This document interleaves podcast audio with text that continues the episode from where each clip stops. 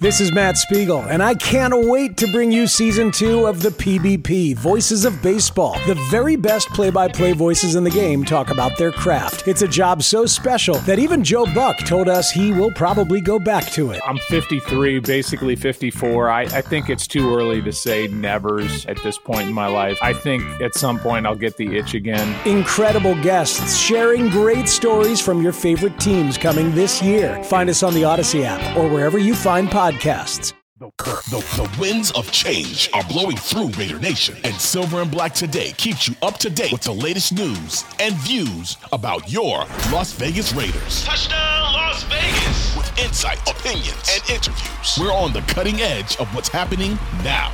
Now, now, with the latest on your Raiders and the NFL. Your host, Scott Gulbransen and Mo Moton. Game reaction show I'm Scott Gulbransen, your host, joined as always by my good friend Murf from Raiders Fan Radio. Uh, we're here to talk about the Raiders' 16 to 12 win over the New York Jets. The Raiders now 500, folks, five and five. They have now won two in a row under interim head coach Antonio Pierce. I know a lot of you out there were doing the old Fred Sanford heart attack. You know, it was it was a crazy uh, ending. It looked like the Raiders had it wrapped up after Robert Spillane's big interception, the first Raiders takeaway of the game, and then of course uh, they had to get the ball back to the Jets, and the Jets heaved one in the end zone and got uh, played good defense, but also got a little bit lucky there. The ball hit off a couple Jets, and it was close. But no matter how you look at it, it was a win. And again, Raiders five and five. Who would have thought after all of the just ridiculousness with former coach Josh McDaniels, all the things that we had seen over the course of this season to see the Raiders now win two in a row. Gets harder after this, let's face it. Got to yeah. play the Dolphins and the Chiefs in consecutive weeks, but it's a it's a one week at a time league, so you got to be ready for that. And uh, appreciate everybody being with us. If you're live with us on early, or I should say late Sunday night East Coast time, going to be morning pretty soon here. Thanks for being with us. I see the chat going crazy again uh, on YouTube, so thank you for that. If you're listening to us on Monday morning on the audio version, thanks for being with us. Hope you're still. I hope you woke up happy in your silver and black uh, after your silver and black dreams, right? All the good stuff. But anyway, we're going to get right into it now as I welcome in Murf and Murf. This one, boy, we knew, and Mo and I talked about it. I know you guys talked about it on your show as well, which was this was going to be a this was going to be a slugfest. This was going to be yeah. a low scoring affair. Both teams run the ball pretty well, although they didn't really get it going until the second half. Both teams uh, have have played better defense recently. I mean, the, the, the Raiders over the last four games we talked about it the last couple weeks have just been doing great on defense. And then, of course, the Jets have one of the best defenses in the National Football League, including one of the fastest defenses. And so it kind of went how we thought it would go. Some interesting twists and turns along the way, but let's get let's get right into the voice of the fan and give us your feeling from this game and sort of uh, the ups and downs. It was truly a roller coaster ride.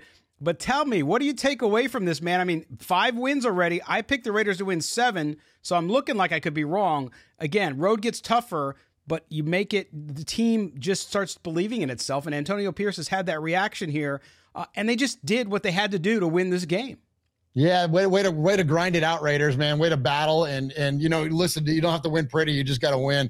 And so for the Raiders to freaking pull it out the way that they did, you know, last last week, Scott, we had the the absolute privilege of meeting a lot of legendary Raiders, including Hall of Famer Mike Haynes. Was the first time I ever had a chance to meet Mike, and and I was so starstruck by him. And I asked I asked Valerie afterwards. I said, "Baby, can we have a can we have another can we, can we have a kid so we can name him Mike Haynes Murphy?" well, after tonight, I'm ready to name him Bob Spillane Murphy. Let's go, man! Way to go, Bobby Mickey Spillane, to freaking close out the game and shout him out and his beautiful bride. And congratulations on your on your uh, you know firstborn on the way. Like what what an amazing day for that young man. And uh, yeah, listen, Raider Nation, like, and I can't wait to go back and read the chat. And I always always love to go back and read it. I can't see your all's reaction, but If you're anything like me, man, you're pacing around the house. It's just me and the dog, and the dog is like, "What? What's up with all the yelling? I'm, I'm out of breath. I'm, you know, it just what an absolute insane fourth quarter that was." But listen, man, the, you know, great players aren't always great, but they're always great when they have to be. And we had some of some of these current crop of Raiders were great when they absolutely had to be, when the game was on the line, despite the mistakes that were made earlier on in the game, despite even some of the, like, I think, um, I don't want to call them mistakes, but let's just call them misses on some of the play calling. I wasn't in love with some of the play calling on third down, especially when we had a chance to kick that field goal uh, at the end of the half there. So, I mean, there's there's some things that the Raiders had to overcome that were self inflicted. But the bottom line is Antonio Pierce is a leader. He's a leader of men. He's got these guys believing in him and believing in the organization and believing in the in the in the spirit and the vision of what is going to be the Las Vegas Raiders in 2023. And so shout him out and cannot give him enough props, cannot give him enough love uh, for what this guy has done. I don't I can't recall in my fan brain and granted I don't follow every team in the NFL as close uh, as I do the Raiders. But outside of the, the recent history of Dan Campbell, I can't think of it a time where one interim coach change has completely flipped the organization on its head. It's completely changed. I mean, it's one thing, you know, we, we and we've seen plenty of interim head coaches with our Raiders, and we saw mm-hmm.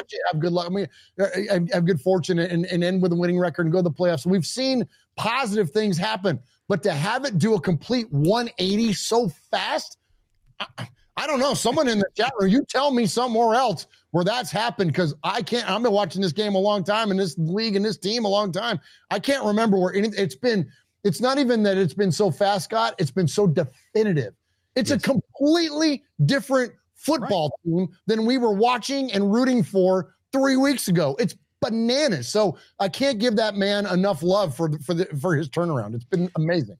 Absolutely, and and I think too that you looked at the numbers, and I, had written it down. Of course, I didn't bring it into my studio here uh, after watching the game, but uh, the the numbers too. Interim head coaches winning the game after they took over the first game and then losing the second game. Overwhelmingly, the statistics show that they don't win the second game. So he's bucked that trend already, which is great news for Raider Nation and for the team. And listen, you know, there's a lot of lots of a lot of stuff to get into uh, tonight, Murf, because look, you had a rookie quarterback making his third start. You had a rookie interim coach, basically, he's never been a head coach at the NFL level in his second game. A new play caller uh, in Hardegree, who is just doing his second game, as a guy who walked in one day and was told, "Hey, you're into the new offensive coordinator." So, so there's a lot of newness there, right? So there, there were mistakes. Of course, there were mistakes. And so the Raiders, though, and I think this is the big point to make, and you touched on it a bit, which is overcoming adversity. You go back to the Gruden stuff and Bisaccia, that was a different type of adversity, right? It was all kinds of stuff. You had Henry Ruggs, and all that. This is different. You had a leadership change again. You had all that stuff happen. And and these guys have responded to it because I think, and as somebody said it to me on X.com during the game, man, if this was five weeks ago, this team crumbles and doesn't turn it around and doesn't win this game. And I was like, you know, I think that's a fair assessment because it just there's a different mentality, there's a different vibe around this team and you can sense it. You heard the broadcasters as much as it's hard to listen to Chris Collinsworth all the time. It's it's uh it's something that that you can sense and you can feel. And they talked about it, right? Uh, and and to have Robert Spillane, and I said it. I was I was doubtful about Robert Spillane when they signed him. I was I was like, oh okay, yeah, okay, you need a linebacker, but this guy has really turned it up and become Johnny on the spot. Three interceptions, the most interceptions by a Raiders linebacker since 2006 or 16, excuse me, 2016. So it's been a long time, right? We've talked about that that position being a black hole for so mm-hmm. long, yeah, but yeah. the fact that this team has persevered. I mean, even tonight, Josh Jacobs fumbles twice. Oh. One went out of bounds. They lose the second one. I know a lot of folks out there think that he might have been down, and he might have been down. Just the video didn't show it, so they couldn't overturn it. Excuse me. So you you see them overcome that though. They didn't seem you didn't see anybody's shoulders go down. You didn't see any body language that made it look like they were out. Now, again, five six weeks ago, I think you do. I think we saw that, right? We saw Davante Adams frustrated. We saw even Maxx Crosby frustrated. So you're right. This is a different feel. Where they can go, who knows? But if you're a Raiders fan, as you are, Murf, you have to feel really good about where it's going. We don't know what the future holds. We don't know what's going to happen with Antonio Pierce. We don't know any of that. And that's just fine because for right now, he's getting the job done. His staff is getting the job done. And the players on the field, while not always pretty, is get, are getting the job done as well. Yeah, when they were talking about on the broadcast about like you know what what changes. I mean, there, there's a lot of things that change culture, and there's a lot of things that can change the, the trajectory of an organization. Mm-hmm. But when you if you want to learn to be a winner, what's the best thing to do? Start winning, right? And so the Raiders have now won two games. Now, I thought the Giants game was a statement in not because of the quality of opponent, but because of where the Raiders were, and then to decisively, eh, you know, win a game and put up 20 points on offense and do it in the first half and like there was a lot of things going on there with that with that win against the Giants. But it's one thing to do th- something once. You got to do it again. And the Raiders have now followed up in a absolutely grinded out another win at home in front of a seemingly, you know, I don't know what the numbers are because I wasn't there, but it, it seemed to be a lot of Raider fans there. There, we didn't hear a lot of, you know, and we've heard it on past broadcasts when visiting teams have been there, where they have, you know, the the, the noise level has been to the point to we're getting false starts in our home stadium. Anyways, we didn't hear any of that tonight, and so that was, I think, it was another statement in terms of this is an elite defense. That freaking Jets defense is legit, man. Mm-hmm. Like they are legit at all three freaking layers of the defense, and they have some damn gamers and Quinnen Williams. Like, I mean, my gosh. And so to to have that defense, that elite, going up against an offensive line, sans Colton Miller, by the way, and for us to be able to grind it out and to win a game like that. Now I know that the, the Jets offense isn't all that hot. And I know that, you know, Zach Wilson wants a lot of throws back and all that, but that doesn't matter. It's like the progression has started. So I said all that to say this. Now we've strung together two wins. It's one thing to do it once, it's another thing to do it again. And then now we've got a tough game coming up against Miami. There are no such thing as moral victories, and it's only going to count if the Raiders can win. But we historically have played bad on the East Coast. No one knows that better than Antonio Pierce when his Giants used to whip the shit out of us. We would go to the Meadowlands. But so it's if we can get get on a freaking plane, go to Miami, and play a highly competitive game against a freaking elite offense Scott, I'm telling you, man. And then and then you got confidence going in going to Kansas City. The, the, this season is already turned around. We've already going we're already going to beat the Vegas odds, as you mentioned. The over under I think was six and a half on the season. I think the Raiders are going to easily eclipse that. I called the Raiders at nine and eight before the season started, and that was with Josh McFadden. So I don't. I mean, so I think at this point, easily, I love it that I can say that too because you can't because you're a respected journalist. I'm just a fan, so I can call him Only names. Respected by some. but anyways, my point being though is I think this is an important step in in in listen. No um, question. You know, and, and look, we're going to be outmatched in a lot of areas playing the playing the Dolphins. We're going to be outmatched in a lot of areas playing playing the Chiefs. But if they're riding this this this momentum wave now, and you know, a lot of things can happen when you're riding emotion. Now, it's not sustainable, and you can't live on that for the rest of your season. But that said, over these next couple weeks, God forbid we knock off one of these teams. What's what? Well, then what's the narrative going to be around the league, man? Like it's good. Ah, it's insane. And I think that it's reasonable to think that, don't you? Well, you could, yeah. And I, I, I look at it this way because again, this was the first big test I think for for obviously Aidan O'Connell, and we'll get into his performance in, in just a bit here. But the Raiders overall to play that defense now. The, the the Raiders offensive line did not overall have a good night. Okay, it just is what it is. They got blown back. They were playing a really, I mean, Quinnen Williams and Andre James. I mean, he's gonna he's gonna hurt tomorrow because Whoa. he got blown up.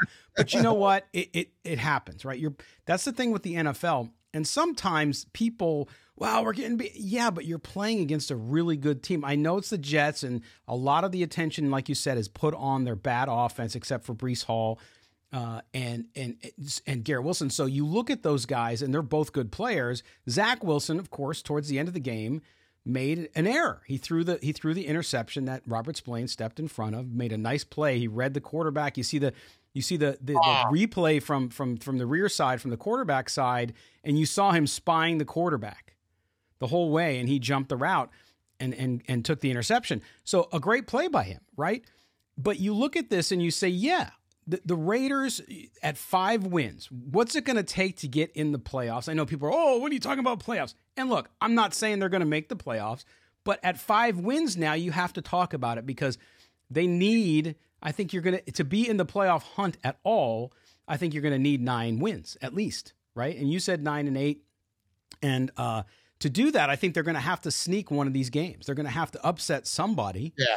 Yeah. Right. So they play the Chiefs twice and they got to play the Dolphins. And the Dolphins can be tough, right? Because look, the Raiders can't play offense like they did tonight. And of course, the Dolphins defense is getting better too.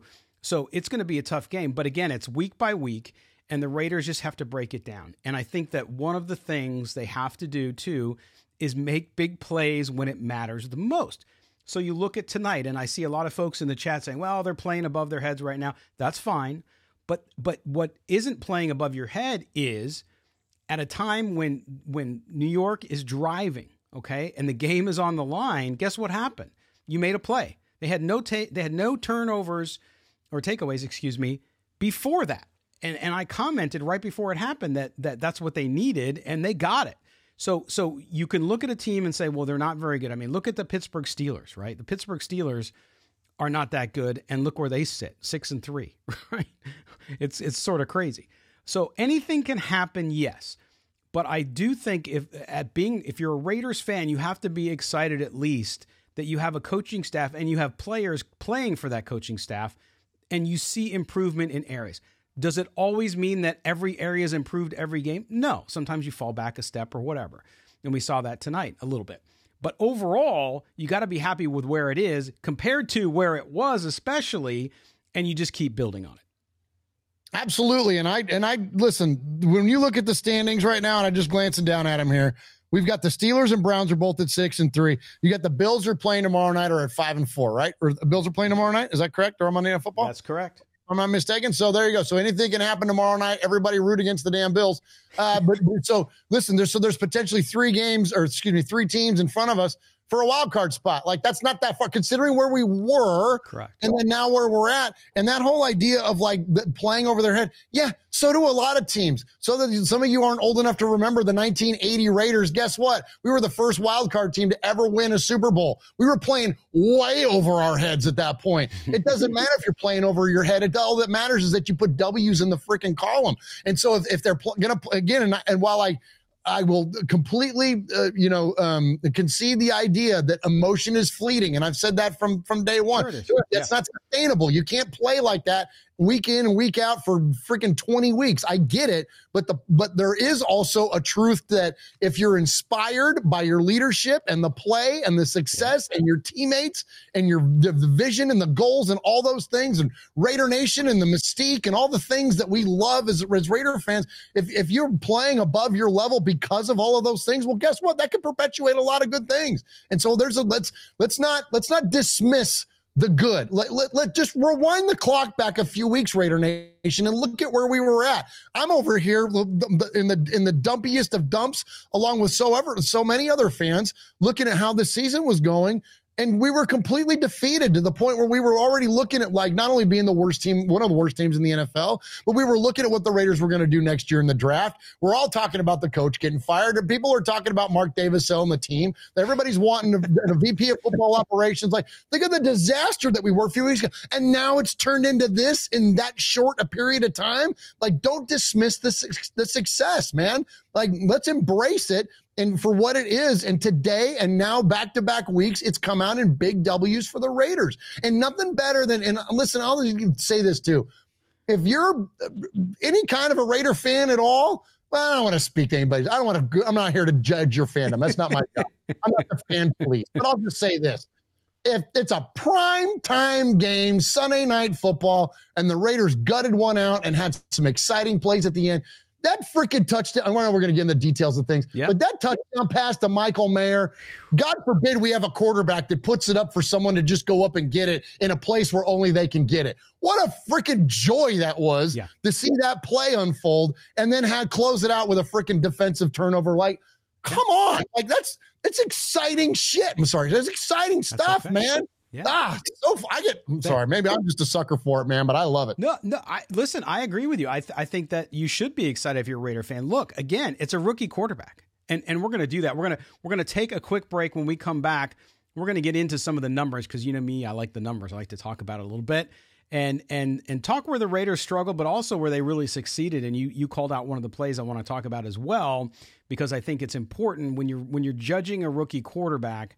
Uh, you can't look at just the mistakes. You have to look at the mistakes, but you also have to look at what went right. And there was a lot that went right with Aidan O'Connell tonight. So we'll talk about that when we come back. You're listening to Silver and Black today, an Audacy Original Podcast, the live post game reaction show. Raiders 16 to 12 winners on Sunday Night Football over the Jets. Don't go anywhere.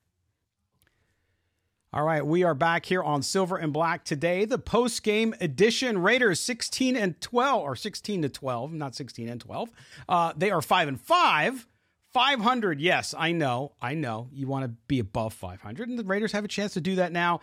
At five and five, uh, they are are playing good football, not perfect football, and the offense struggled at times uh, during the win.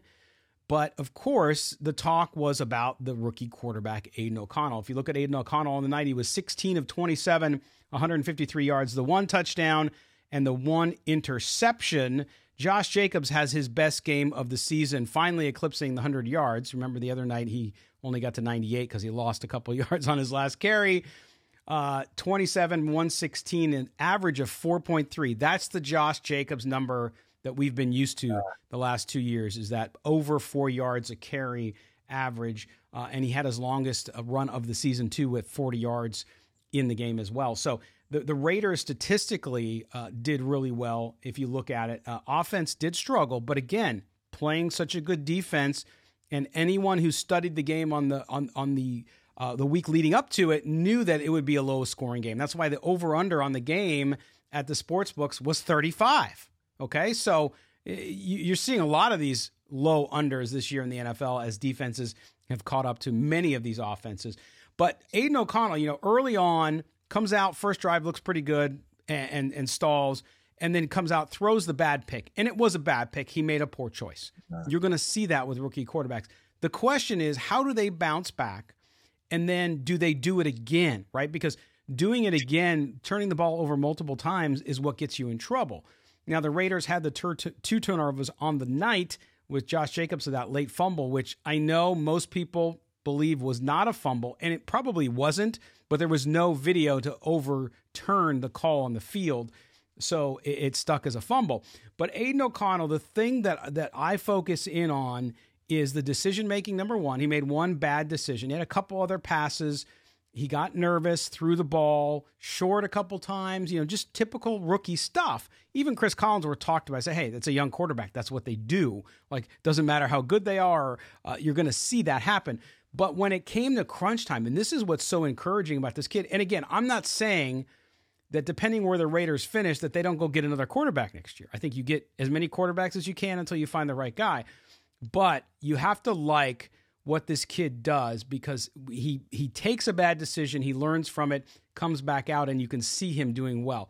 And the pass, he had a couple really nice passes tonight, but the pass to Michael Mayer in the end zone.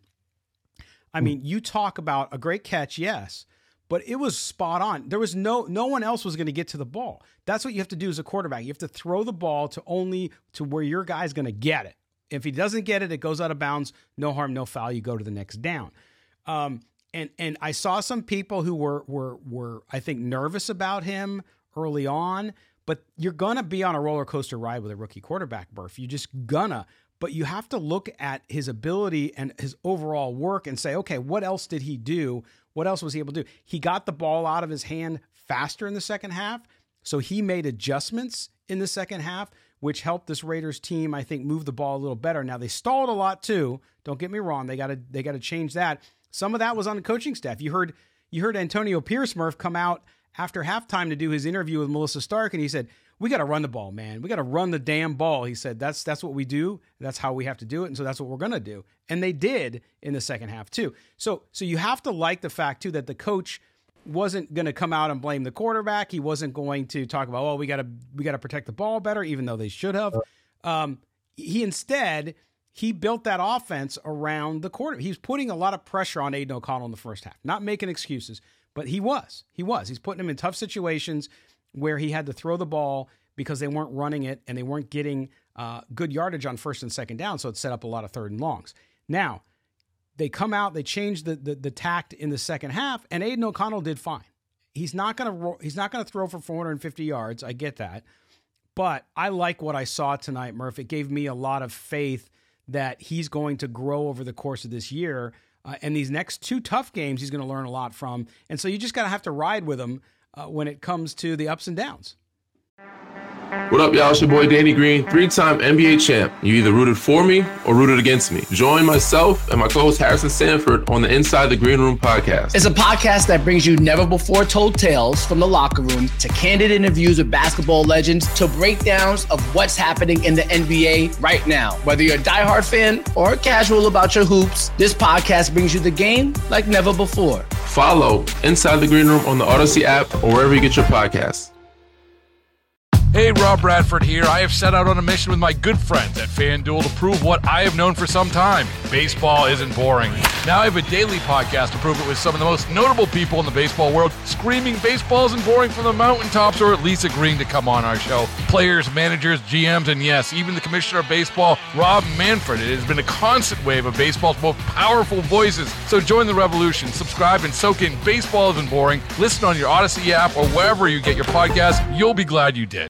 Yeah, that's all you can do with a, with a rookie quarterback. And even one like CJ Stroud, who's having an absolute ball baller rookie year, made some mistakes today. Yes. But what but ultimately you're not defined by the mistakes that you make. You're defined by what you do in response to them. I tell my kids that all the time. We're all going to make mistakes, but what do you do as a follow-up to that? You know, that's what's going to define your character or, or, in this case your, your your playing career, your on-field performance. What are you going to do after that? And so then uh, here comes Aidan O'Connell turns right around and has some incredible throws like the one that you mentioned and also, the one that there was one to Davante, and I can't remember the exact scenario of it, but he it almost seemed like he overthrew him a little bit. Yeah.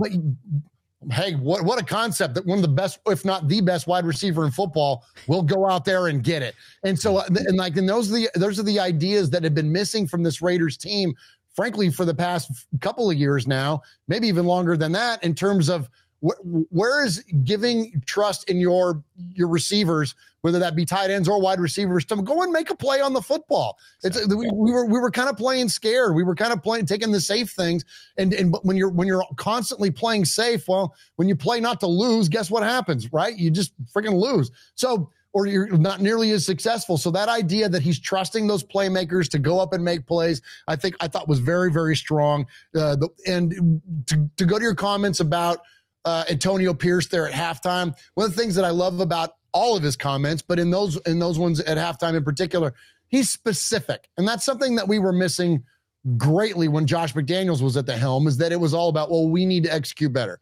We need to execute. It was very broad, very general statements, nothing specific. There was no personal ownership of it.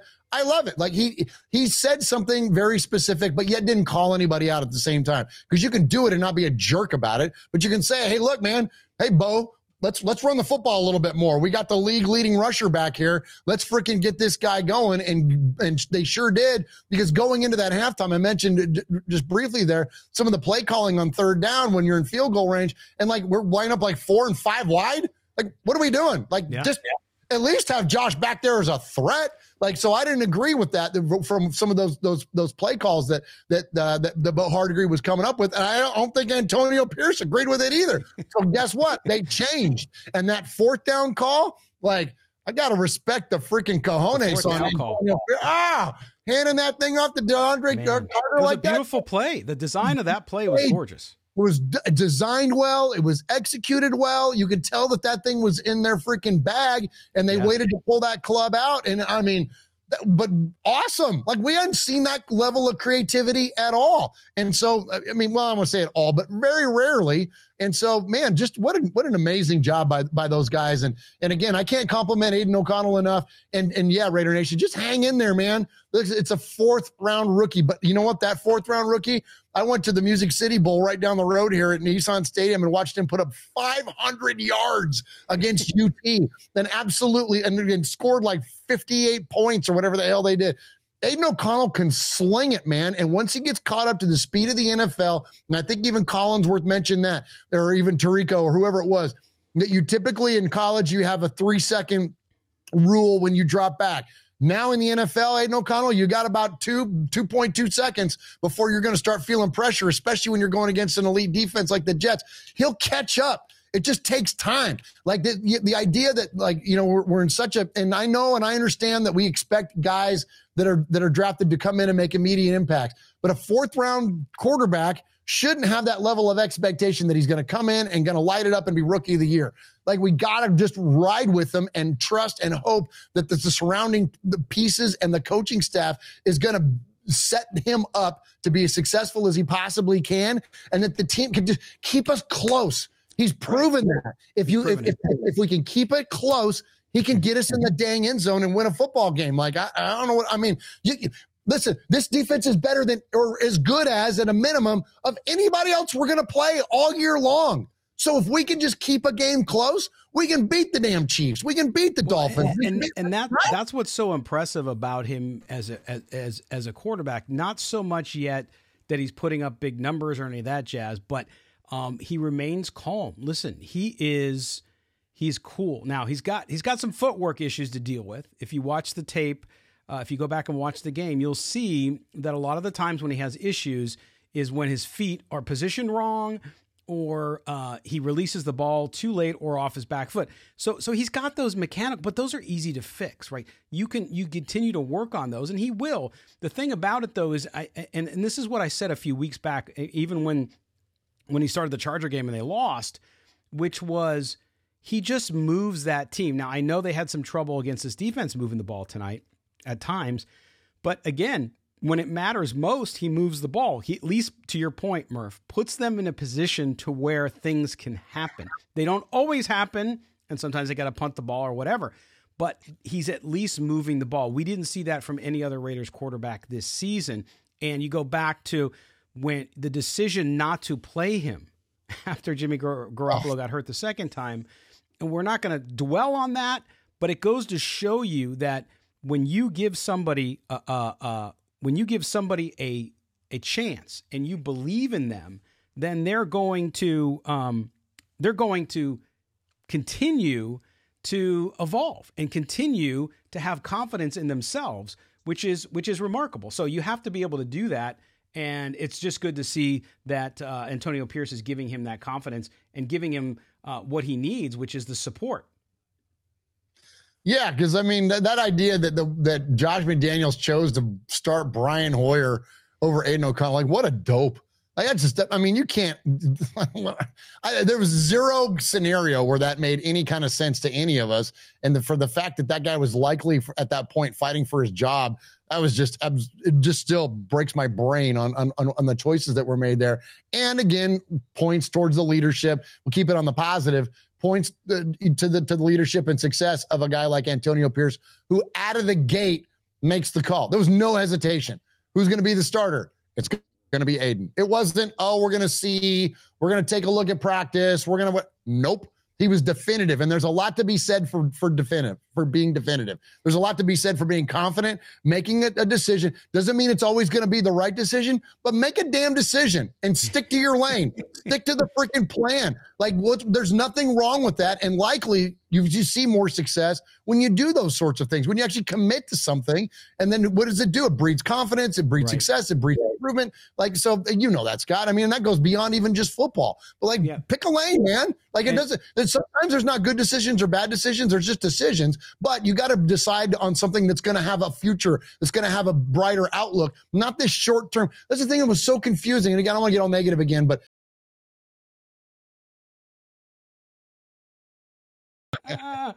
yes, we're back, Vibrator. Thank you. Uh, we have, by the way, when you say his name is Vibe Raider. No, that's say that. That's her. That's my girl Valerie. Oh, that's Valerie. Hi, Valerie. I, when I said your name fast, I realized what it said. She's got a pretty wild All right. so, so we are back. Uh, sorry if you're up with us on YouTube. It's under an old title for some reason. YouTube is is giving us all kinds of problems tonight. So if you're there, great. If you're on Twitter, it's a second stream. But we appreciate you being with us. And I, I interrupted Murphy was on a on a good rant there. Uh, but uh, we we we are back here with you, and hopefully you guys are all following us over there. Uh, unfortunately, the original the original um, stream cut out on us. So we're we're we're trying to get get back up and going. But anyway, so so yeah, so you you saw all this with Aidan O'Connell. You see what's going to happen. You see what's happening with the coaches. It's just going to be an up and down thing, and and people got to ride with it. I know it's it's emotional for fans, and I get it. Like that's you want your team to do well, but you got to be encouraged, and I think people have to be happy that at least things are going in a direction where you can say, okay, there's progress being. I mean, remember how difficult it was to just it's the, the definition of insanity right? Which is you, you do the same thing over and over again expecting different results. Well the raiders have changed the way they're doing things and the results have changed. Yeah and we've had nothing but a, we've been in a constant state of regression since the 2021 season since since the, the closure of that when uh, we had a you know I don't want to pick on anybody in particular. But we had, we'll just say, a rough series in the red zone uh, against the Bengals uh, there in Cincinnati. Ever since then, we've been in a period of regression. So, what to now be in a in, in a position where the team is actually ascending and the team is actually improving week over week. Yes, I know it's only been two weeks, but again, you can't tell me as a Raider fan that you can't look at this organization and the direction that it's trending and the energy and the spirit and the culture and everything that's changed. It feels good to be a Raider fan right now. It didn't feel good to be a Raider fan three weeks ago. It felt like shit. Oh, sorry, I keep swearing. That's it okay. Felt, it's it late felt- night. Hey, it's morning in my time zone, so we're good. All right. Well, it felt like ass to be a Raider fan a few weeks ago, man. It was terrible. I mean, the oh. team was terrible. The culture was terrible. The messaging was terrible. You had fans yelling at the owner. You had, you know, the, every whatever. You guys know what it was like. It wasn't that long ago. And so to now have that kind of a, of a, of a change, even if it's just been two wins, but the absolute spirit of the organization has flipped. And I'm, I'm telling you, there's a, even going back to last week when we, we so it was, it was a week ago this last Friday when we were in, in Vegas for the Biletnikoff Foundation Crab Fest, and so many of the Raider legends are in attendance. I mentioned at the top of the show getting to meet uh, us getting to meet Mike Haynes for the first time. Of course, we talked to Freddie, we talked to Jim Plunkett, we talked to Phil Villapiano, we met Antonio Pierce, Brian Kelly is there, Sandra Douglas Morgan was there, of course, Mark Davis is there. I mean, I go on and on. And on. A lot of Raider brass was there. Everyone was fired up. Everyone had energy, and that was before they ever even played a game under this new regime. And so now to have that energy to carry now what's going on in this season, I'm telling you, it's palpable. That's the word I'm looking for. It's palpable, Raider Nation, that there's something there different go. going on. And there's something different going on. And frankly, this is the most energized I've felt. And I'm not trying to overshoot this thing. And I know pump the brakes and keep perspective. And I know save all that for me, but I'm an emotional guy and there's an emotional game and whatever. This is the most excited I've been about the Raiders since probably 2016. And, and I genuinely mean that because when Jon Gruden came in, yeah, we were kind of fired up and it was like, oh, the return to Chucky and all that kind of stuff. But he traded Khalil Mack. and you know what I mean? And it was like, oh, wah, wah, you know what I mean? And then we didn't do anything with it. We didn't, you know, it was just a, there was a, de- a, decline after that. And then, of course, they started to ascend a little bit. But then you have the Gruden firings. We were pretty fired up. I'll take that back. The win against the Chargers for us to make the playoffs was pretty exciting. I was very excited and, and being there and watch that game live with my Uncle Mosh there in Vegas. And we had an absolutely amazing time. That was pretty incredible experience. And Raider Nation was riding pretty high after that. That was one week. And then the next week it was over. And then we've been in regression, as I mentioned, since then. So, really, outside of that one blip on the radar, this is the most anticipation, like ex- excitement that I've had around the direction of this organization in a very, very long time. And it, and I will say this too: it's not just Antonio Pierce, it's Brian Kelly and Sandra Douglas Morgan. And I'm so glad they called out the idea that that's the first three African American folks that have led an organization. Incredible Uh, uh, Mark Davis following in, in, his father's footsteps of being a Maverick. And I loved his comment. He said, Oh, I didn't even think about that. I was just bringing in the people that I thought were going to do the best job. That's what it's all about being a Raider. And that's what's going to freaking propel this organization to the next level, y'all. I'm telling you, we are on the precipice of something big. I'm already bought in on Antonio Pierce. I'm so bought in, especially after this. I was bought in last week, but now I'm, I'm the guy drives a freaking Impala. He's from Compton. He freaking like he's a Raider. He will tell you that. Like, what else do you want? Like, what? And I'm gonna say one more thing, Scott, and I promise I'll shut up. But I feel like I didn't talk to you last week, so I got so much to get off my chest. I had this re- realization, It takes a very unique and special individual to coach the Raiders because the Raiders are so unique and special. They're different. You can't plug and play coaches. You can't take some other bullshit way and try to make it a Raider thing. No, you got to take Raider things and make them Raider things. You got to be a Raider to do Raider shit. Like you, it's we're so unique to our own. It's a completely individual and and and I keep just keep using the word unique, but it's it's so different than the way that other organizations are run. We talked to Lincoln Kennedy, was another one we interviewed last week. And he said it. He said, everything this organization does is unique except play football. That's it. Other than the play on the field, everything else the Raiders do is completely different from every other NFL team. That's what a head coach has to understand in order to have success coaching this football team. This isn't just coming in and coaching the damn Jaguars. And I'm not crapping on Jaguar fan or coaching the stupid Chargers who are whatever. I'll save the, the Charger rant. But you guys get my idea here. This is not a plug and play organization. And we now we don't have a plug and play guy. That's why this thing is going to work. And that's why I'm so fired up. Well said there. I'm sure I'm sure lots of folks believe in that and hear you too. I see it in the chat and uh, it's good. Also, our good friend Rossi down in Australia says Irish cannon to the Irish bulldozer for a touchdown with the mm. mayor, which is pretty funny. So a lot of people are having fun with it, which is great because uh, you got to enjoy the wins when they come, no matter how many you get. But but you hit on something there too, which I know that the the broadcast team tonight on the Sunday night game talked about. In fact, the whole pregame they did a lot about it was was what you were just talking about, which is the the, the Raider way, right? Because this whole Patriots West stuff that came in and failed miserably. Uh, Mark Davis realized it, and that's part of the reason he made the movie. Made was that's not who we are. Who we are is we're the Raiders, and we have a way of doing things, even if it's been a long time since it's been successful the fact of the matter is it's it's a it's a culture. It's a culture inside the building. It's a culture for the fans and and people who don't understand it. And I used to be one of those until I started covering the Raiders uh, almost 8 years ago. I didn't get it either, right? So and, and being inside it and getting to know people, uh, I, I get it. And so I think for outsiders, they don't quite get it, but Mark Davis does, and obviously Antonio Pierce does, and that's a big deal. We have to also talk about the defense, right? We talked about Robert Spillane with the big touchdown. The Raiders uh, lost Nate Hobbs in this game to injury. He went out, excuse me, Amik Robertson, not Nate Hobbs, Amik Robertson as well. So they were already thin there. Tyler Hall comes in and does a pretty good job. There were moments for that defensive backfield, but there's going to always be moments. And I just like what this defense has been able to do. Uh, and up front tonight, Maxx Crosby was disruptive enough. They really keyed in on him. The Raiders still need somebody on that other side to make a play here and there. Divine Deablo did tonight as well, which was good. So I, I like that you're seeing these younger players develop at a rate that is increasing week by week again, the Raiders tonight did not give up a touchdown, right? So that you go back the last three games, they've given up three touchdowns. That's very encouraging. And have they played the best offenses in the world? No, Detroit's pretty dang good, though. You saw yeah. what they did today.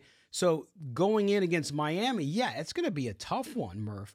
But this defense, I think, has a swagger to it and it has a confidence level that is increasing. They again had to do what they had to do to help win the game, but that's what you want. You want complementary football, and they got complementary football at the key moments when it mattered most. Yeah, and, and you know, there's it's often noted that teams take on the personality of their head coach. Well, what was Antonio Pierce? He was a freaking grinder, badass linebacker. Like that was what and that his persona is really what the entirety of that Giants defense was that he played with. And that was a Giants defense that took out the Patriots twice. And oh yeah, by the way, one, one, on one of those ones, it was when they were, you know, the only team that's gone undefeated throughout the uh, the regular season, the playoffs, not named the Miami Dolphins. So the idea that that's what he personifies, and now that's what he's bringing to this secondary, or excuse me, that's what he's bringing to this defense. And so I think it's it's it's prevalent. I mean, you can't. If, again, you go to the eye test. You go, what do your eyes see, Raider Nation? When you watch a Raider game, this defense looks different. They're flying around the football. Uh, I'd like to see a little bit more wrap up in the secondary, Marcus Epps and freaking Jakorian Bennett. Like Jakorian Bennett, this ain't the ACC, man. You can't just go throwing your number zero into guys and expecting them to go down. That ain't gonna happen. Right. You got to go in there and, and, and, put some dang hands on folks. Uh, but anyways, outside of that, I mean, you you see an inspired play, and even though, as you mentioned, you know, Maxx Crosby had had a, a, Maxx Crosby game, and unfortunately, we didn't see some of the the you know the the interior pressure that we that we saw last week, and we definitely want to still seek some consistency there. We want to see Tyree Wilson get better. I was looking for him, really hoping for him to have a play late on that last Jets drive, but unfortunately, you know, he just kind of gets sucked up in the blocks a little bit. But but still, but the point is though despite the challenges, they're playing inspired and they're they're listen. They're just making plays when they have to, and, and so we can we can cite all the negatives, but at the end of the day, the defense did enough to win this game, and the defense was the one that closed this game out. So let's rest on that. Let's live in that Raider Nation until there's a reason not to. But anyways, but bottom line, this team is taking on the spirit of Antonio Pierce offensively and mostly defensively. Scott, don't you think? Yes. Oh, absolutely, hundred percent. And and and it's true. You the organizations, uh, teams, units, they do take on the the the the attitude of their leaders, and so they've got they he's got them fired up. You saw too after the game, the dancing going on in the locker room this team is happy. You know, they feel free, and when you feel that way, you perform your best. So, so at least if the Raiders can be the best team that they are right now with the talent they have on the roster, that's all you can expect from them. I do have a chat uh, from. Let me see this. Uh, where is it go? It just it just rolled down on me. Somebody was asking if if if oh here it is. Two red rings. Are we going to be in danger of losing our DC Patrick Graham to another team as a head coach? I don't think so. I mean, Patrick Graham's doing a great job. But remember, he doesn't have that much experience even as a defensive coordinator. So he had the year before he got to the Raiders uh, with the Giants, and then uh, now he's in his second season as de- defensive coordinator. So it's third overall. And I don't think so. Um, what happens with the staff afterwards if Antonio Pierce ends up earning the job and becoming the head coach, next head coach, the permanent head coach? Then uh, I would expect him to stay. If that doesn't happen, then as in most coaching changes, you see most of those guys go. So we'll see what happens there. But I, I, I agree. Patrick Graham deserves a lot of the credit because he got a lot of the criticisms last year, and some of those were fair. But for whatever happened that week of the Charger game, that's because that's when that defense started turning. Uh, it, it made a big difference. And this team is playing to the best of their ability. Yes, they have some holes, no question but that's okay. I think you have to just you play with who you have, and if you can get the most out of them, right, Murf? That's what that's what you have to do as a coach. Is you might have a position you're thinner at, and you just got to get the most out of the guys you have, and that comes down to the coaches and the staff there, and the whole defense. You got to give everybody on that staff credit for what they've done uh, and and how it's changed the trajectory of this team, so that the offense can catch up and start to get moving, which they have started to do. Yeah, I think that's the true talent of coaching is that capitalizing on the strengths of what, you know, what what players you have in the building. Like what what can they do well? What you know, what does Bob Spillane do well? What does, you know, Jenkins do well? What does Maxx Crosby do well? What does Marcus Epps do well? I don't care. You pick, you pick a player on on the defensive side of the football. What do they do well and then put them in the positions to take advantage of that. Don't try to pack them into some box that they don't belong and having them do something. It was like, you know, to go to the offensive side of the ball and just to, to cite something so we we did a lot of this this man blocking up front with the offensive line under Josh McDaniels' offense. And then after Bo Hardegree comes in, now we're in more of a zone blocking scheme because, oh, yeah, we have uh, athletic offensive linemen, and that's what they do better. They're better at that than they are in in, in man-to-man. We don't have Trent Williams there, so we can't just line up and maul people. We got to get a guy like Colt Miller moving. You know what I mean? Because that's what he does well. And so that idea that you put your players in positions to be successful, that's what I think is uh, what is the mark of a good coach. And was and do, did Patrick Graham get an unfair rap from us as fans, me included? I'll put my hand up. I have a paper bag over there that says "Fire Patrick Graham" along with John McDaniels. But did he get an unfair rap because he was freaking handcuffed by, by Josh McDaniels? And now that they, the, the, the, the cuffs are off, he's able to do some pretty th- impressive things, I think, with this defense in terms of the movement, in terms of the blitzing, in terms of those things. And, you know, and, and, and so to answer the question in the chat, you know, would, mm. Patrick Graham move on as a head coach? I don't think so because you typically you you see offensive coaches are the ones that get on the move, other than like Vrabes, you know, uh, you know, other than maybe DeMeco Ryans. Like typically it's your offensive guy. But I'll tell you the guy that could get marked and he won't and he won't get picked up as a head coach, but could get picked up as a I don't know what his contract looks like, but get picked up as a coordinator somewhere is Bo Hardegree. That guy keeps calling good games, and he takes this offense that couldn't score 20 points. And now, of course, I know we didn't do it again tonight, but that was a different kind of defense we're playing tonight. But we'll see how the rest of this year plays out. If we start putting up consistent numbers on offense, that's the guy that people are going to target. Then, you know, they're going to bring you, someone's going to want to bring him in to be the offensive coordinator. And I think that's going to be a challenge. And I think you guys even mentioned this. And if I'm repeating it, um, something that you, you, I don't want to just repeat your, your Mo's thoughts, but I think that's going to be a challenge if Antonio Pierce is retained, as you mentioned he's going to cycle through these offensive guys if he has success because that's not something that he does. So he's going to continually having to be, you know, um, you know, hitting the well for for offensive minds to kind of come up and to handle that side of the ball for him. Yeah, and it's interesting because I I look at this too. The one of one of the things that I like most about Antonio Pierce is something he said last week when somebody asked him, "Well, you tell us about how you know Mark Davis says you have a chance to earn the job," and he quickly shut off the question. He said, "Listen, I'm not worried about then. I'm worried about now. My job is to coach this team now and to focus these players on this week. So if we do well, if we do our jobs and we do a good job there, then guess what? That stuff will take care of itself." And I think I know it's it's natural for us in the media, fans, you name it to look at this and say, okay, what does the future look like? But right now, he's not even worried about that. And I don't think anybody on that staff is too. They just want to be successful for the guys they have in the locker room because they've they've obviously through this gotten so close and believe in one another. And so you have to just take it as it goes. The future isn't going anywhere. It's going to happen. Something's going to happen once the season's over, however it ends for the Raiders. They're going to decide on who the full time coach is going forward, whether it's Pierce or somebody else, and then you worry about it. But right now, you got to worry about football games. Right now, if I'm Antonio Pierce, I'm probably not even enjoying the win. I'm going back to the office and saying, okay, how the hell do we stop Tyreek Hill? Right? Because that Miami offense is high powered and they have not faced an offense like that yet. Okay, there's not many in the NFL that good. So, and and it's struggled the last few weeks too. So, what are they going to see? We don't know but they're going to have to come up with a plan to do it. And that's what he's focused on. And you guys should all be happy that that's what he's focused on. He's not focusing on something down the line. He's focused on winning football games now because he knows the only chance he has to be head coach full time is if he wins more football games. So guess what he's going to do? He's going to focus on winning football games, uh, which is a good thing. That's what your coach should do. He's not worried about it. And that in itself, too, Murf, is very freeing because, again, the team senses that. The team knows I'm not worried about my job, man. I'm worried about you guys coaching you up, making sure we got the right game plan to put wins on the board, maybe get us in the position where we might actually be on the cusp of making the playoffs. So that is very refreshing. Uh, and it's not political. You don't have any issues there. You don't have any dealing with all the crap they dealt with with the previous coach. So so it's it's a good time, I think, to be a Raider fan, to feel good about what's going to happen the rest of this year, and then you see where it goes on from there.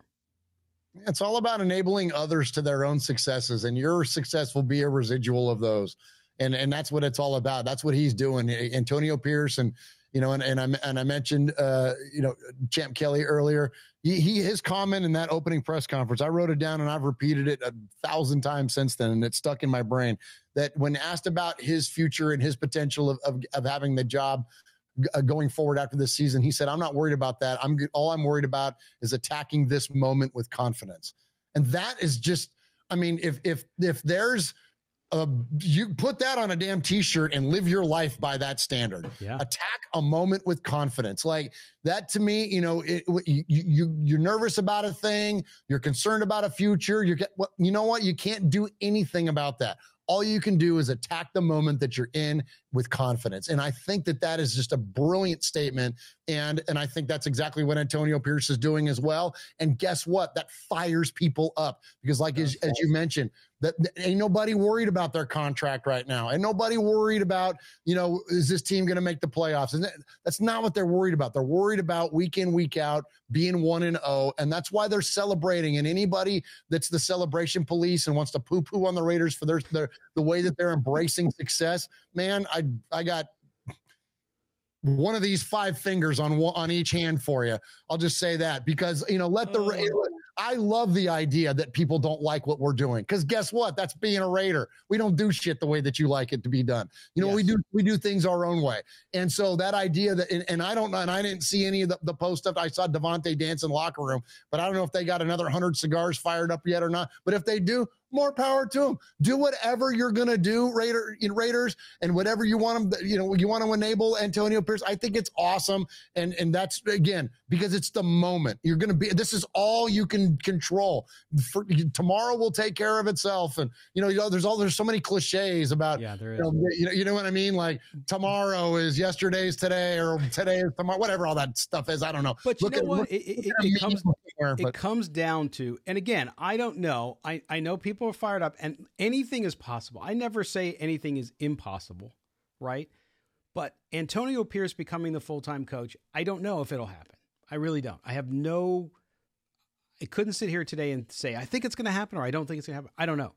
But I do know that the man is a force multiplier, right? He's a guy who gets fired up and he gets, he gets, it's contagious. When you're around people like that, it's contagious. You heard the broadcasters talking about it tonight.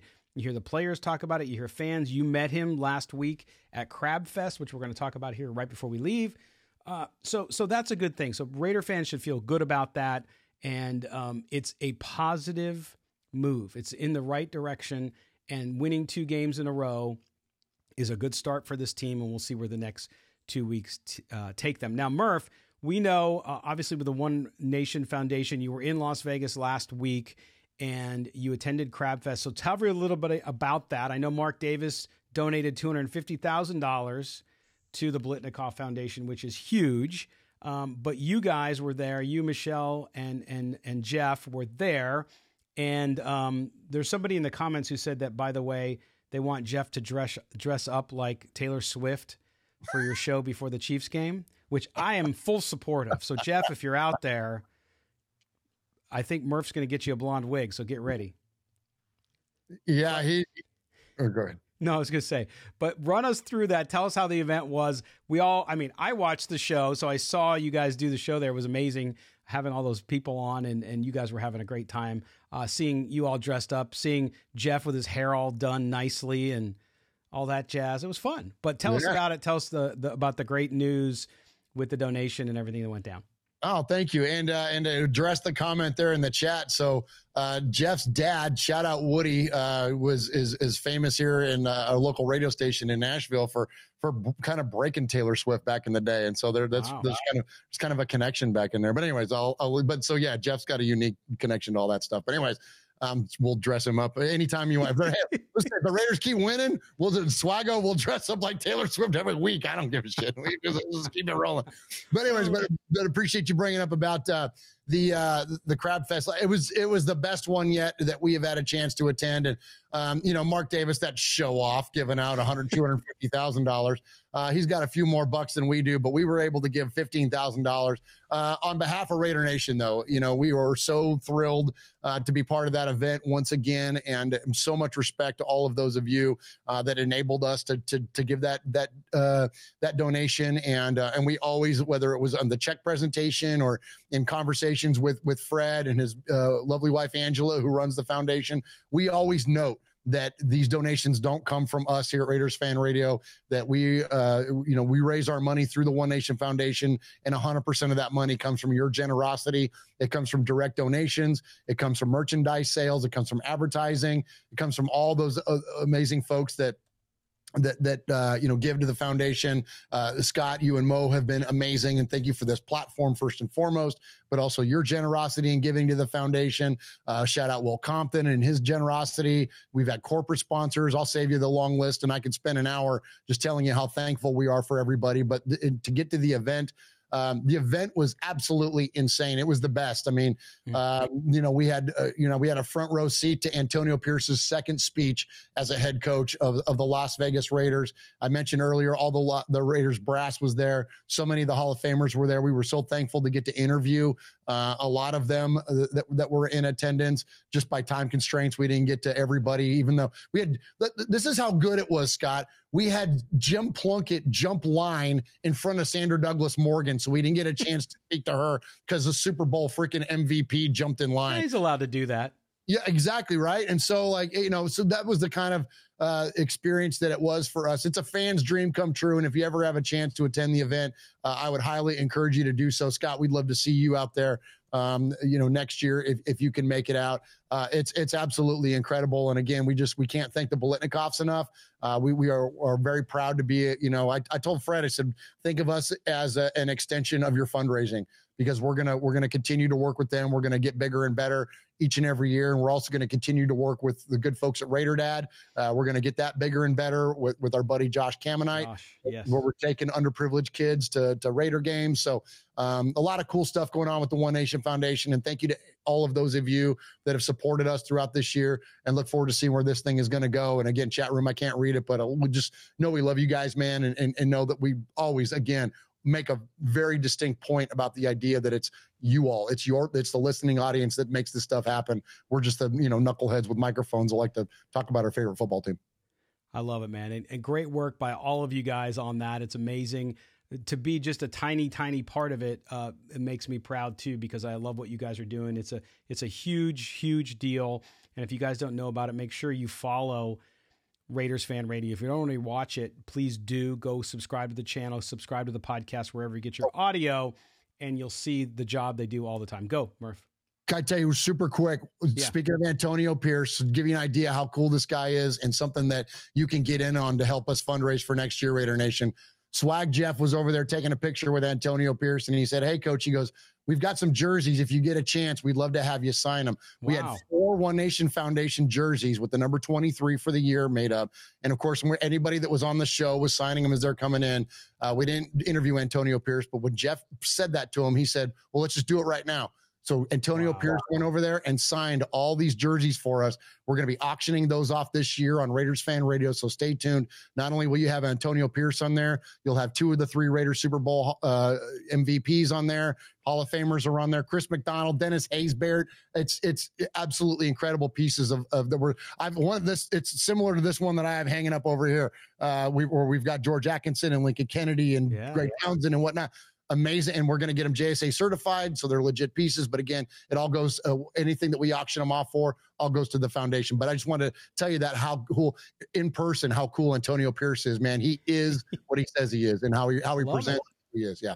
That's good, man. When you meet somebody like that and, and they're genuine, you could tell too, right? You could tell immediately with people like that that are genuine and, and really mean what they say. But uh, again, just uh, great work by you guys. And um, I know we're working on something too. Actually, I forgot to tell you, I'm telling you on the show, I have a call tomorrow with our guy on that issue, the thing we're working on.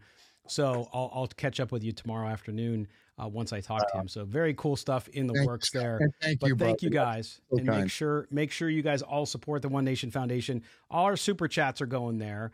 Uh, and and I, I should have mentioned that earlier when we kicked off the show. I didn't. But if it, it's okay, you don't have to do it here. You can always go to Raiders Fan Radio on Wednesdays, on Wednesday evenings, and do that as well. So it's good. Listen, Raiders 16 to 12 winners over the New York Jets, and just a, a great a great day to be a Raider fan. I mean, this team fought hard for this game, and it was a big win. Love to see Aidan O'Connell play well, and to see this defense just again since the Charger game, they continue to pour it on, make big plays when they have to.